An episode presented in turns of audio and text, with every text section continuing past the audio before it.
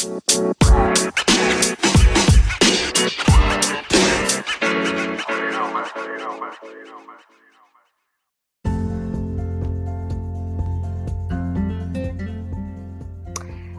everyone. My name is Barbara. I'm the owner of Spanish Friends for Kiddos and your host for today's show. Welcome to the Spanish for Kiddos podcast, where you can listen to fun bilingual stories and more. So, today I'm going to read a, a little bit of a different story. It's called The Bilingual Weather Activities, and it's more of an interactive type of uh, e- ebook that you can find because, in this case, there are different types of Spanish weather terms that you want to really discuss with your kiddos and there's other different parts of vocabulary and Spanish terms that I think it helps them understand the different ways that you can use Spanish in different formats. So let's go ahead and get started. In autumn, I use a coat. The coat keeps me warm. En otoño yo uso un abrigo. El abrigo me mantiene caliente. In winter, I use a hat, boots, and gloves. They keep me warm. En invierno yo uso un gorro, unas botas y unos guantes. Ellos me mantienen caliente. In spring, I use a raincoat and umbrella. They keep me dry.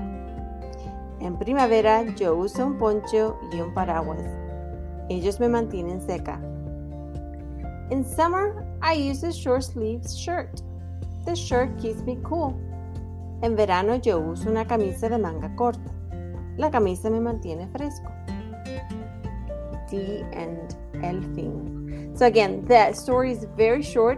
It has very simple terms that you can go through. But if you notice that we went through the different seasons of autumn, spring, winter, and summer, and then of course there's different types of expressions that you can have in spring, such as for in different types of weather, excuse me, that you can have, such as whether it's cold, whether it's sunny, whether it's rainy, or whether it's different types of expressions there, such as hace frío, hace calor, está soleado, está lluvioso. And then you can actually match these up with the different types of seasons.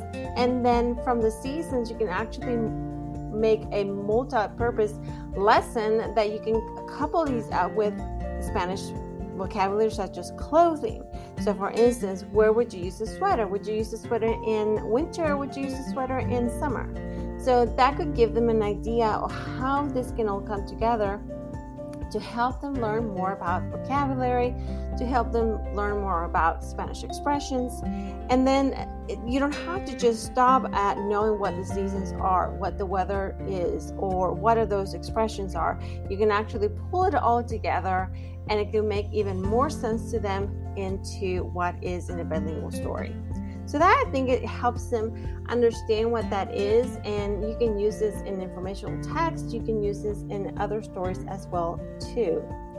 So I hope that you enjoyed this quick uh, bilingual story. I think it's a fun story to do so. You can find more stories at our SpanishForKiddos.com blog, along with some other fun strategies to learn Spanish. So join me next time as I read another fun bilingual story in English and Spanish. Thank you so much for listening to the Spanish podcast, and I hope you have a wonderful day. Bye bye, everyone.